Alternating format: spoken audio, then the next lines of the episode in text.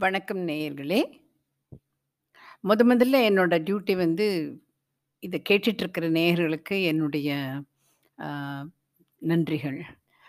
நிறைய பேர் இதை கேட்டிருக்கீங்கன்னு தெரியுது. நிறைய பேர் எனக்கு வந்து மெசேஜும் அனுப்பிச்சிருந்தாங்க. எப்படி இதை இம்ப்ரூவ் பண்ணலாம்? அப்படிங்கிற மாதிரி அதுக்கு வந்து ரொம்பவுமே தேங்க்ஸு.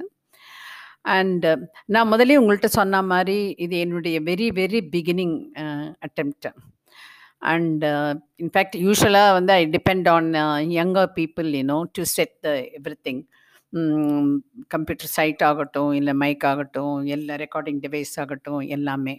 பட் அந்த மாதிரிலாம் ஒருத்தரோட ஹெல்ப்பும் இல்லாமல் இந்த கொரோனா டயத்தில் நான் தனியாக இருக்கிறதுனால, நானே வந்து சிறிது சிறிதாக சிறிதாக ஒரு ஒரு ஸ்டெப்பாக கடந்து போயிட்டு, இதை நான் ஆரம்பிச்சிருக்கேன் நான் அதனால் இதில் நிறைய தவறுகள் இருக்க சான்ஸ் இருக்குது அண்ட் முதல்ல அந்த தவறுகளை வந்து திருத்திக் கொள்வதற்கு எனக்கு நீங்கள் எல்லாரும் சந்தர்ப்பம் கொடுக்கணும் அண்டு ரொம் நான் யோசிச்சு யோசிச்சு பார்த்தேன். இது எப்படி கொண்டு போகலான்னுட்டு. ஒரு சமயம் தோணுச்சு, ஒரே ஆத்தரோட கதையே வந்து அந்த இது மாறாமல் அந்த சுவை மாறாமல் அப்படியே படிக்கணும்னு. சில சமயம் தோணுச்சு வந்து, சில பேருக்கு வந்து வெரைட்டி தான் பிடிக்கும். இப்போ நம்மளே படிக்கும்போது வந்து ஒரு சீரியஸ் ஸ்டோரி படிச்சோம்னானாக்கா, கொஞ்ச நேரம் கழிச்சு கொஞ்சம் ஜாலியாக இருக்க மாதிரி கதை படிக்கலாம் அப்படின்னு தான் தோணும். இல்லையா? அ அந்த மாதிரி வந்து டிஃப்ரெண்ட் ஜானர்லேருந்து ஸ்டோரிஸ் எடுத்து பண்ணுறது தான் பெட்டர் அப்படின்னுட்டு அது எனக்கு தோணுது. இன்னொன்று வந்து உங்களோட வியூஸ் தான் நீங்கள் எனக்கு கொடுக்கணும் இப்போ இப்ப இப்படி நான் வந்து பிளெயினா அப்படி பேசி இப்படி குடுக்கறது பெட்டரா? இல்லாட்டி இதுல வந்து நெறைய பேக்கிரவுண்ட் மியூசிக் ஆட் பண்ணி, ட்ரமடைஸ் பண்ணி, அ இந்த நம்ம அந்த ரேடியோ நாடகம்லாம் கேட்போமே, சில்லுன்னு கண்ணாடி விழுந்ததுன்னாக்கா, அந்த கண்ணாடி விழுற மாரி சத்தம்லாம் வரும். அந்த மாரிலாம் பண்ணணுமா? அப்படின்னுட்டு தெரியல. பட் அந்த மாரிலாம் பண்ணணும்னானாக்கா, the simple truth is that I don't know how to do it. அதனால I depend on my voice only. And I depend on my capacity to deliver as I feel that it should be delivered. ஓகேயா? அப்புறம் இன்னொரு ஒரு விஷயம் என்னன்னாக்கா, language.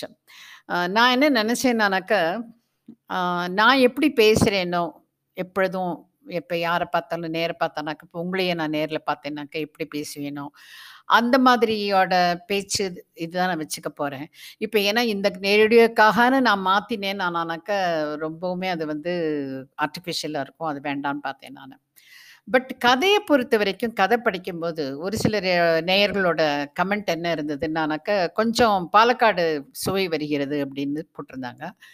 அது நான் நீங்கள் பாலக்காடுன்னு சொல்கிறது நீங்கள் அக்ரஹாரத்து தமிழ்னு சொல்கிறீங்கன்னு நான் எடுத்துக்கலாம். அந்த கதை ஜெயகாந்தனோட கதையில் வந்து அவர் அக்ரஹாரத்து கேரக்டர்ஸ் டீல் பண்ணதுனால, அவரோட தமிழ் அந்த அக்ரஹாரத்து தமிழில் தான் இருக்கும். இப்போ அந்த தமிழ் எனக்கு தெரிஞ்சதுனால, இப்போ நான் அதே அதை எப்படி மாற்றாமல் அப்படி பேசினேன்.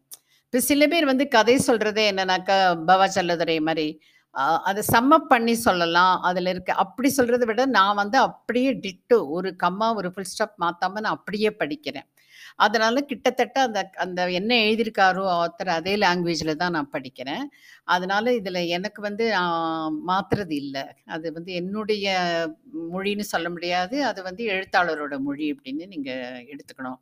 அப்படின்னு நான் விரும்புகிறேன் நான் அண்டு அஃப்கோர்ஸ் இப்போ வந்து இப்போ வேறு வேறு கதை பண்ண போகும்போது, ஃபார் எக்ஸாம்பிள் ராஜநாராயணனோட கதை நான் படிக்கிறேன்னா சில சொற்களில் வந்து எப்படி ப்ரொனவுன்ஸ் பண்ணுறதுன்னு கூட எனக்கு தெரியல அவரோடது. நான் படித்து படித்து பார்க்குறேன் நான் அது எப்படி ப்ரொனவுன்ஸ் பண்ணுறதுங்கிறது அந்த மொழியே பேசுகிறவங்க சொல்கிற போது தான் நமக்கு புரியும். இப்போ நம்மளே வந்து தமிழ் சினிமாவில் பார்த்து பார்த்து வந்து கவுண்ட பாஷானா என்ன? திருநெல்வேலி பாஷானா என்னன்னு நமக்கு ஒரு ஐடியா இருக்கே ஒழிய, பட் ஆக்சுவலி அந்த கதையெல்லாம் படிக்கிற போது அது வேற மாதிரி தான் இருக்கா மாதிரி தோணுது. அப்புறம் நான் என்ன நினச்சேன்னா என்னதான் இருந்தாலும் நம்ம செய்து பார்ப்போம். தப்பாக இருந்தால் யாராவது சொல்லட்டும். சரியா இருந்தானானாக்கா பாராட்டட்டும். நம்ம இப்போவே அதுக்காக வந்து பயப்பட வேண்டாம் அப்படின்னு நான் நினைக்கிறேன். அதனால் இந்த மொழியை பொறுத்த வரைக்கும் எனக்கு கொஞ்சம் இன்னும் தயக்கமாக தான் இருக்குது ஆனால் நீங்கள் புரிஞ்சுப்பீங்க அதை அப்படின்னு நினைக்கிறேன்.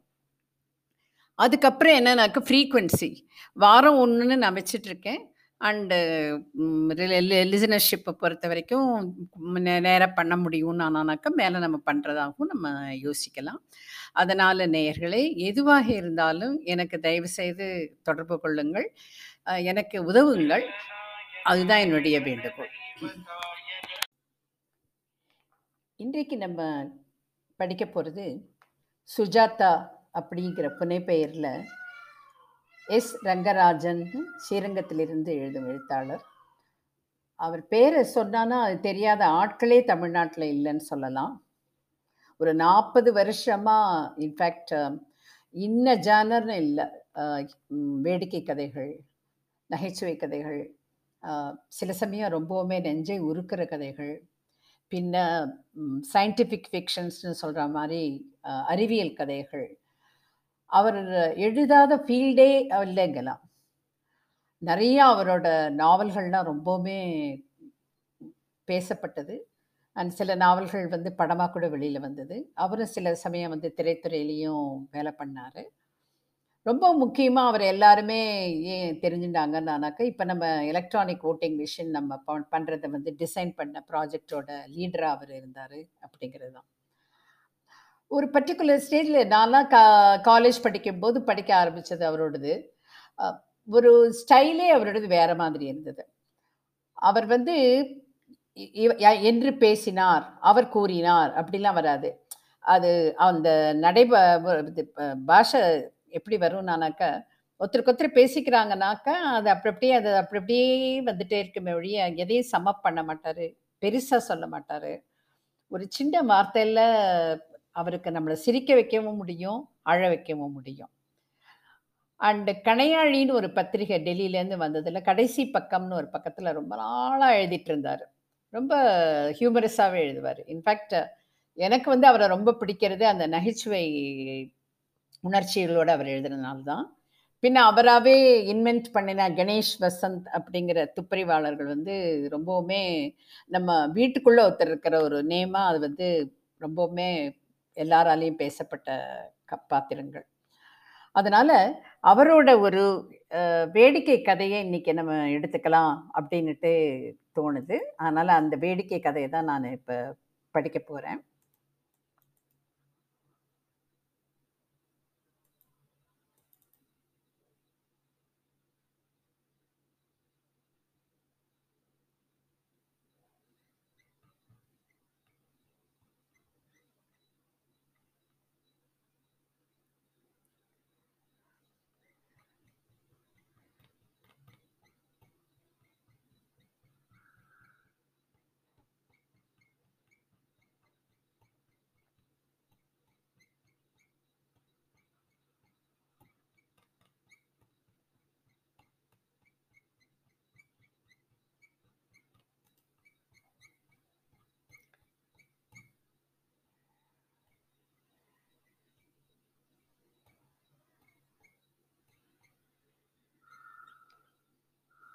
அவரோட வேடிக்கை கதைகளெல்லாம் நிறைய தொகுப்புகளாக வந்திருக்கு. இது வந்து சிறுகதைகள்னு அவரோட தொகுப்புலேருந்து எடுத்திருக்கேன். ஸ்ரீரங்கத்து தேவதைகள்னு ஒரு தொகுப்பு உண்டு. அதில் இன்னும் கூட நல்ல வேடிக்கை கதைகள்லாம் இருக்கும். மேபி நமக்கு வந்து அடுத்த சில பகுதிகளில் நம்ம வந்து அந்த கதைகளையும் படிக்கலாம். இன்னைக்கு நான் படிக்க போகிறது வந்து குதிரை அப்படிங்கிற சிறுகதை. கதைக்குள்ளே போகலாமா? சிலருக்கு லாட்டரியில் பரிசு விழுகிறது. சிலரை பிரபல டைரக்டர் பஸ் ஸ்டாண்டில் பார்த்து, அடுத்த அமாவாசைக்கு ஷூட்டிங்க்கு வா என்கிறார். இப்படி திடீரென்று தனி மனிதர்கள் தேர்ந்தெடுக்கப்படுகிறார்கள். ஏதோ ஒரு வகையில் பிரசித்தி பெறுகிறார்கள். அம்மாதிரி நானும் பிரசித்தமானேன். என்னை ஒரு குதிரை கடித்ததால். குதிரையா? என்று வியப்புடன் கேட்கிறீர்கள் அல்லவா? உங்களுக்கு சொல்கிறேன். முதலில் என்னை பற்றி, அப்புறம் குதையை பற்றி. என் பேர் கிருஷ்ணசாமி. அதை கிச்சாமி என்று சுருக்கி மனதில் ஒரு பிம்பம் ஏற்படுத்திப் பாருங்கள். அதேதான். தொழில், தோற்றம் என்று எந்த வகையிலும் எனக்கு பிரத்யேகம் கிடையாது.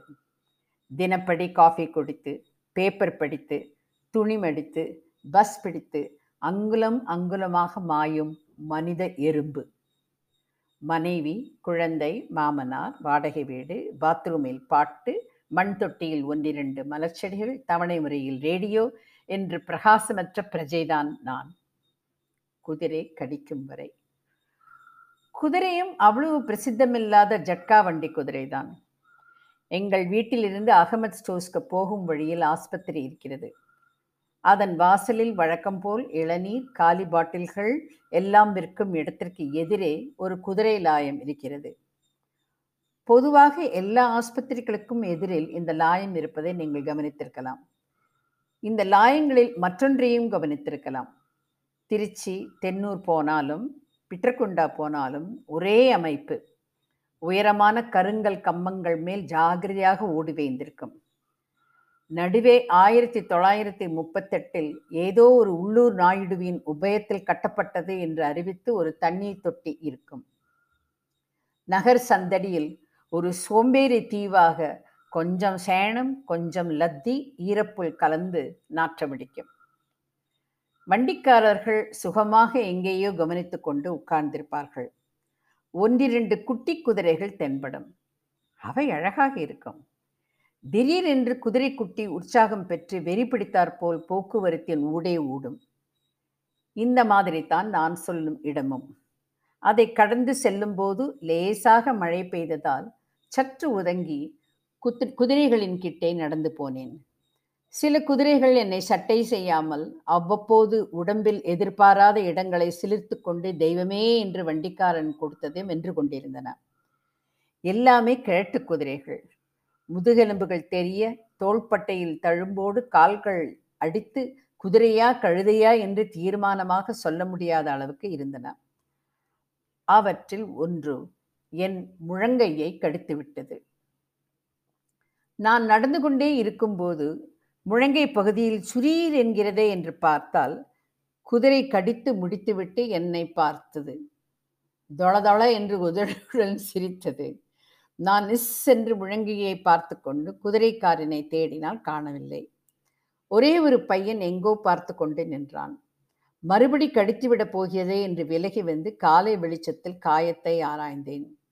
லேசாக பல்லு பட்டியிருந்தது அது ஒன்றும் நிகழவில்லை போல் என் மேல் சுவாரஸ்யம் விலகி போய் எதையோ வென்று கொண்டிருந்தது. என்னை யாரும் பார்க்கவில்லை. ச என்று பொதுப்படையாக திட்டிவிட்டு அடிக்கடி காயத்தை பார்த்து கொண்டே டெட்டால் போட்டு அலம்பி களிம்பு தடவ வேண்டும் என்று எண்ணியபடி வீட்டுக்கு விரைந்தேன். என் மனைவி வாசலில் வேடிக்கை பார்த்து கொண்டிருந்தாள். கடைக்கு போன கணவன் குதிரை கடித்து இத்தனை சீக்கிரம் திரும்பி வருவான் என்று எதிர்பார்க்கவில்லை. என்ன வந்துட்டீங்க? அகமத் ஸ்டோர்ஸ் மூடியிருக்கா? இல்லை வர வழியில். என்னாச்சு? என்ன கையில்? உள்ளே வாயேன் சொல்கிறேன் என்னாச்சு? மீந்துட்டீங்களா? இல்லை ஆஸ்பத்திரிக்கு எதிரில் குதிரை லாயம் இருக்கு பாரு. அது வழியாக நடக்கிற போது குதிரை கடிச்சிடுத்து. என்னது? குதிரையா? ஆமாம் கடிச்சுதா? மாமனார் உள்ளே வர அப்பா குதிரை எங்கேயாவது கடிக்குமா? என்று அவரிடம் கேள்வி. எதை? மனுஷாளப்பா. சாச்சா இதோ உங்கள் மாப்பிள்ளைய கடிச்சிருக்கு. அப்படியா?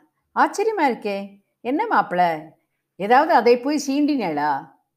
இல்லை சார் அந்த பக்கம் நடந்து போயிட்டு இருக்கிற போது லபக்குன்னு கவ்விடுத்து குதிரை ராயத்துக்கெல்லாம் எங்கே போகிறேன் கல்யாணி நீ ஏதாவது வண்டி கொண்டு வர சொன்னாயா? இல்லைப்பா ஸ்டவ் திரி வாங்கிட்டு வர அகமத் ஸ்டோர்ஸ்க்கு அனுப்பிச்சேன். எதுக்கு நீங்கள் குதிரை கிட்டெல்லாம் போறேள்? ஐயோ நன்னா பல்லு பட்டிருக்கே விஷப்பல்லாம் இருந்துட போகிறது அப்பா அதை பாருங்கோ. மாமனார் கிட்ட வந்து கன்னித்தான் போயிருக்கு. மாப்பிள்ள நீங்க எதுக்கும் ராயர்கிட்ட கொண்டு காட்டிடுங்கோ?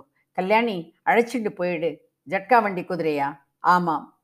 சற்று யோசித்து ஜட்கா வண்டி குதிரை கடிக்காதே என்றார். ஜட்கா வண்டி குதிரைகளில் டாக்டர் பட்டம் வாங்கினவர் போல. இந்த குதிரை கடிச்சது சார். என்ன பண்ண? என்றேன். இவருக்கு மட்டும் எல்லாம் ஆகும்பா. கணக்கால் அளவுக்கு தண்ணீர் இருந்தா போதும். இவருக்கு முழுகி போயிடுவார். இப்படிதான் திருச்சினாப்பள்ளியிலே உயகொண்டான் வாய்க்காலில் சரி சரி நீ ஆரம்பிக்காத என்று அதட்டினேன். எதுக்கும் டாக்டர் ராவ் கிட்ட கொண்டு காட்டிடுறது நல்லது என்றாள். எனக்கும் காயத்தை பார்த்ததில் அப்படித்தான் பட்டது. ஆனால் இதை டாக்டரிடம் எப்படி சொல்லப் போகிறேன் என்று கவலையாக இருந்தது. நரஹரி ராவ் எங்கள் குடும்பத்து டாக்டர்.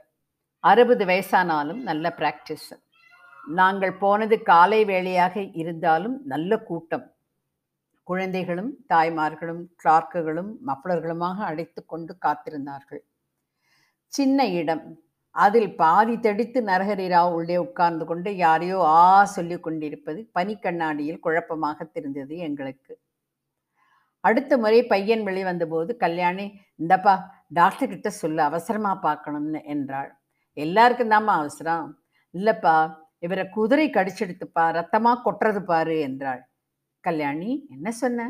சரியா காதல் விழல. குதிரையா? ஆமா மாமி போயும் போயும் குதிரை கிட்ட கடிபட்டுன்னு வந்திருக்கார். என்னத்தை சொல்லி மாலை குதிரை வளர்க்குறீங்களா?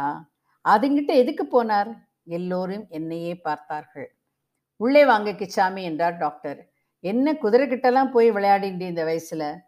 டாக்டர் வந்து ஆஸ்பத்திரிக்கு எய்த்தா போல நடந்து போயின்னு இருந்தேனா என் கதையை தணிந்த குரலில் சொன்னேன். டாக்டர் அதுக்கு ஏதாவது விஷப்பல் இருக்குமா? என்றாள் கல்யாணி இடையே. தெரியலம்மா இருக்காது தான் ஆனால் கல்யாணி நானும் இதே மில் கார்னரில் முப்பது வருஷமாக ப்ராக்டிஸ் பண்ணியிருக்கேன் குதிரை கடித்த கேஸை இப்போ தான் முதல்ல பார்க்குறேன் என்றார். என்ன பண்ணுறது டாக்டர்? ஆக்சிடென்ட்டுக்குன்னே பிறந்தவர் இவர். ஸ்கூட்டர் ஓட்ட கற்றுக்கிறேன்னு ஸ்கூட்டரை ஸ்டாண்டிலிருந்து எடுக்கிறதுக்கு முன்னாடியே ஆக்சிடென்ட் பண்ணிட்டார். தொப்புன்னு போட்டுன்னு கீழே விழுந்தார். காலில் பாருங்க தழும்பு. டாக்டர் காயத்தை கவனித்தார். பலிக்கிறதா? இருங்க காட்ரேஸ் பண்றேன் என்று குட்டியாக இருந்த ஸ்பிரிட் அடுப்பை பற்ற வைத்துவிட்டு அலமாரியிலிருந்து தடிமனான ஒரு புத்தகத்தை பிரித்து அதன் பின் அட்டவணையில் குதிரை குதிரைக்கடி என்று தேடினார். ம் டெக்ஸ்ட் புக்லேயே இல்லை. எதுக்கும் கவலைப்படாதீங்கோ சீட்டு எழுதி கொடுக்கிறேன். நேராக ஆஸ்பத்திரிக்கு போய் இன்ஜெக்ஷன் ஒரு கோர்ஸ் ஆரம்பிச்சிடுங்கோ இப்போவே என்றார். அந்த இன்ஜெக்ஷன் இங்கேயே போட்டுடலாமே டாக்டர் எங்ககிட்ட சீரம் கிடையாது. அதுவும் இல்லாம டாக்டர் கோபி எல்லாம் தேர்ந்தவர். அவர் பார்த்து தேவைப்பட்டதுன்னு தான் ஊசி போட்டுக்கணும். இப்ப காட்ரேஸ் பண்ணி அனுப்புறேன் என்று சொல்லிவிட்டு கொஞ்ச நேரம் சிரித்துவிட்டு குதிரை என்று தனக்குள் சொல்லிக்கொண்டு டாக்டர் கோபிக்கு லெட்டர் கொடுக்கிறேன் உடனே போம் என்றார். ஆஸ்பத்திரியை நோக்கி நடக்கும்போது ஒரு மாடு கிழிசல் பனியனை மென்று கொண்டிருந்தது. பார்த்து வாங்கோ இது வேற கடிச்சு வைக்க போகிறது என்றாள் கல்யாணி. என்ன கல்யாணி சொல்ற? வேணும்னேட்டா கடிச்சுப்பா. வேணுமோ வேணாமோ நம்ம மாத்துல மட்டும்தான் இந்த மாதிரி எல்லாம் நடக்கிறது. டாக்டர் சொன்னார் பாருங்கோ எல்லாம் எனக்கும் கேட்டது. அதை பாரு குதிரை கடிக்காது தான் என்னை கடிச்சிடுத்து. என்ன பண்ண சொல்ற? ஏன் கடிச்சேன்னு வேணா விசாரிச்சுட்டு வரட்டுமா? வேணாம் வேணாம் மறுபடியும் கடிச்சு வைக்க போறது. கடிக்கிறதுன்னா அந்த பக்கம் ஏன் போகணும்? குதிரை கடிக்குன்னு யாருக்கடி தெரியும் உதவி நடு ரோடில் எங்களை வேடிக்கை பார்க்க கூட்டமே கூடிவிட்டது. நாங்கள் கலைந்து நடந்தோம். ஆஸ்பத்திரியில் டாக்டர் கோபிநாத்தை தேடிக்கொண்டு சென்றேன். நீண்ட பெஞ்ச் போட்டு பல பேர் உட்கார்ந்திருந்தார்கள். கல்யாணி இங்கே வந்து குதிரை கடிந்துவிட்டு என்று இறைந்து கூறி சலுகை கேட்கப் போகிறாளே என்று பயமாக இருந்தது. ஆகையால் கல்யாணி பேசாமல் தான் உட்கார்ந்திருந்தாள். அங்கே உட்கார்ந்திருந்தவர்களை விசாரித்ததில் பெரும்பாலோர் நாய்க்கடிக்காரர்கள் என்று தெரிந்தது. அங்கே ஒன்றிரண்டு எலி தேள்கள் இருந்தன. எல்லோருடைய சீட்டுகளிலும் நாய் நாய் என்றுதான் எழுதியிருந்தது. அங்கே இருந்த சிப்பந்தி அவற்றை அடுக்கி வைக்கும்போது என் சீட்டு வந்தபோது மட்டும் பயங்கினான் குதிரை இங்கே யாரப்பா கிருஷ்ணசாமி? கிருஷ்ணசாமி நான் தான் என்றேன். உங்கள் டிக்கெட்டில் தப்பாக போட்டிருக்கு. குதிரைன்னு கொஞ்சம் திருக்கி திருத்தி கொடுக்குறீங்களா? இல்லை சார் என்னை குதிரை தான் கடிச்சிருக்கு. இப்போது அத்தனை பேரும் திக்கித்து போய் என்னை பார்க்க சிப்பந்தி உடனே உள்ளே போய் கோபிநாத்திடம் சொல்ல கூப்பிட உள்ள முதல்ல என்றார். வாங்க உட்காருங்க. ராயர் ஃபோன் பண்ணி சொன்னார். நீங்கள் தானே அது? குதிரை எங்க கிடைச்சது உங்களை? என்று விசாரித்தார். ஆஸ்பத்திரிக்கு எய்த்தாப்பல ஸ்டாண்ட் இல்ல அங்க. அதை கேட்கல உடம்புல எந்த பாகத்துல? நான் என் கை சட்டியை வழித்து காட்டினேன். காட்ரேஸ் பண்ணாரா? என்று அலமாரியிலிருந்து தடியான புத்தகம் ஒன்றை எடுத்தார். அந்த புஸ்தகத்துல குதிரைக்கடி கிடையாது டாக்டர் என்றாள் கல்யாணி. எப்படி சொல்றீங்க? டாக்டர் ராவ் பார்த்துட்டார். மிஸ்டர் கிருஷ்ணசாமி ஒன்று பண்ணலாம். நான் குதிரை கடிச்ச கேஸை இதுவரை ட்ரீட் பண்ணினதில்லை. எதுக்கு ரிஸ்க் எடுக்கணும்? ஒரு ஷார்ட் கோர்ஸ் ஆரம்பிச்சிடுறேன். டாக்டர் உயிருக்கு ஆபத்து ஏதும் இல்லையே? சே சே பயப்படாதீங்கம்மா. மிஸ்டர் கிருஷ்ணசாமி எதுக்கும் ரெண்டு மூணு நாள் அந்த குதிரையை வாட்ச் பண்ணிட்டே இருங்க. செத்து கித்து வைக்குதான்னு. எந்த குதிரை கடிச்சதுன்னு ஞாபகம் இருக்குமோ இல்லையோ? ம் என்றேன் சந்தேகமாக. மூணு நாளைக்கு எதுக்கு பார்க்கணும்? என்றாள் கல்யாணி.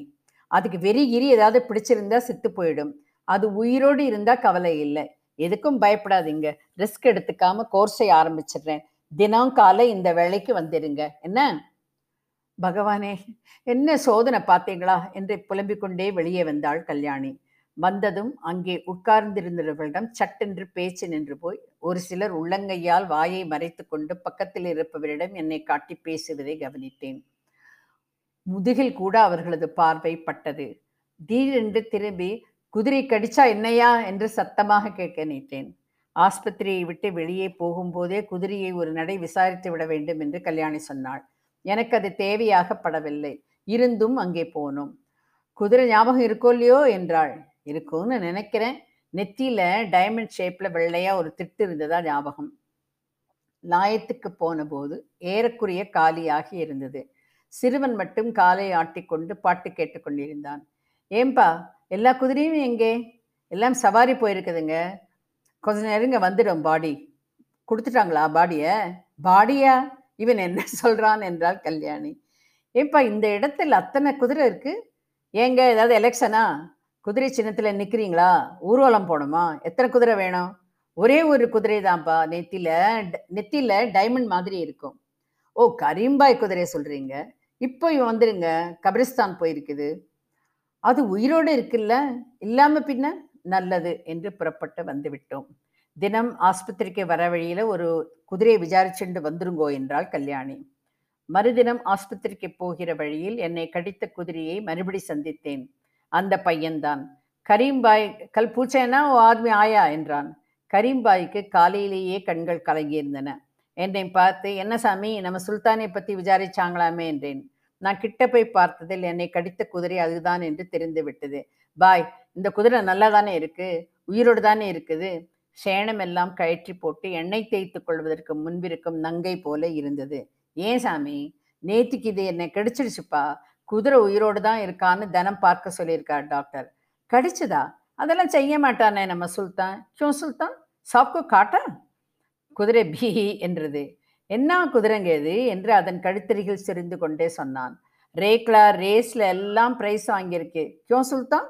ஹிஹி ஏதோ சௌகரியமா இருந்தார் சரி. அதோ பார் முழங்கை கடிச்சிடுச்சு. தினப்படி ஊசி போட்டுக்க வேண்டியிருக்கு. குதிரையை கட்டுப்படுத்தி வச்சுக்க கூடாதாப்பா?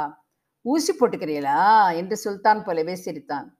எதுக்கு? குதிரை கடிச்சதுக்கா? இதை பாரு என்று தன் கையை காண்பித்தான். எத்தனை தடவை புல் கொட்டு கொடுக்குறப்ப கொள் கொடுக்குறப்ப சுல்தான் என்னை கடிச்சிருக்கான் தெரியுமா? ஊசியா போட்டுக்கிட்டேன் கியோ சுல்தான். எதற்கு நான் ரிஸ்க் எடுத்துக் கொள்ளவில்லை? ஆஸ்பத்திரிக்கு போகும்போதெல்லாம் சிப்பந்திகள் குதிரைக்காரர் வந்துட்டாரு என்று பேசிக்கொண்டாலும் எதிர்வாரிலிருந்து நண்பர்களையெல்லாம் கூட்டி வந்து என்னை காட்டினாலும் வீட்டில் கல்யாணியின் பல உறவினர்களுக்கு பேர் கதிரி குதிரை கடிச்சிடுத்தாமே என்று விசாரித்தாலும் மதிக்காமல் பிடிவாதமாக சிகிச்சைக்கு சென்றேன். சில நாட்களில் காயம் மாறிவிட்டது. ஆனால் அந்த சம்பவத்துக்கு பின் என் பெயர் மாறிவிட்டது. குதிரை கிச்சாமி என்று. ஊருக்கு ஊர் கிச்சாமி இருக்கிறார்கள். ஆனால் நாட்டில் ஒரே ஒரு குதிரை கிச்சாமி நான் தான் என்பதில் ஒரு அல்ப சந்தோஷம்.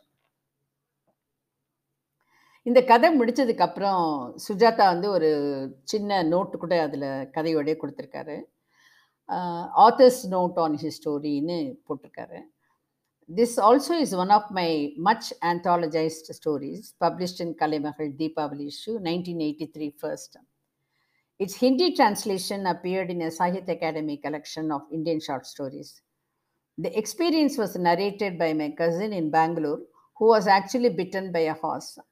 More than the bite, the disbelief of the people that a harnessed city horse can bite was described humorously by him. That gave me the idea for the story. The descriptions are a mixture of uh, horse cart stand, inevitable features in front of many municipal hospitals I have seen in Trichy and other places. Actually இந்த கதையில் வந்து more than story content part of it அவருடைய அந்த விவரிக்கிறார் இல்லையா அவருக்குன்னே இந்த ஃப்ரேசாலஜி இருக்கும் இல்லையா அதுதான் ரொம்ப எஸ்பெஷலி அவர் முதல்ல ஒரு சாதாரண மனுஷன் சொல்றதுக்கு சொல்றாரு இல்லையா? காஃபி குடித்து பேப்பர் மடித்து துணி மடித்து பஸ் பிடித்து அங்குலம் அங்குலமாக மாயும் மனித எறும்பு. அப்பா என்ன ஒரு ஷார்ட் இதில் ஹோல் அந்த ஒரு ஆர்டினரி லைஃப்பை வந்து சம பண்ணி சொல்கிறாரு அப்படின்னு நினச்சிட்டேன் நான். இந்த மாதிரி அந்த ஒரு ஒரு ஒரு ஒரு சென்டென்ஸ்லேயும் இந்த மாதிரி ஒரு துளி துளி துளியாக அவருடைய அந்த விவரணைகள் இருக்கிறத பார்க்குற போது அப்படியே நமக்கு வந்து எப்படி கரெக்டாக அப்படி எழுத முடியறது இவளால் அப்படின்னு நமக்கு தோணும். இந்த மாதிரி பல கதைகள் உண்டு நேயரே. எவ்வளவு கதைகள் நம்மளால் படிக்க முடியுமோ அவ்வளவு கதைகளை நம்ம படிப்போம். மிகவும் நன்றி கூறி விடைபெறுவது மாலத்தி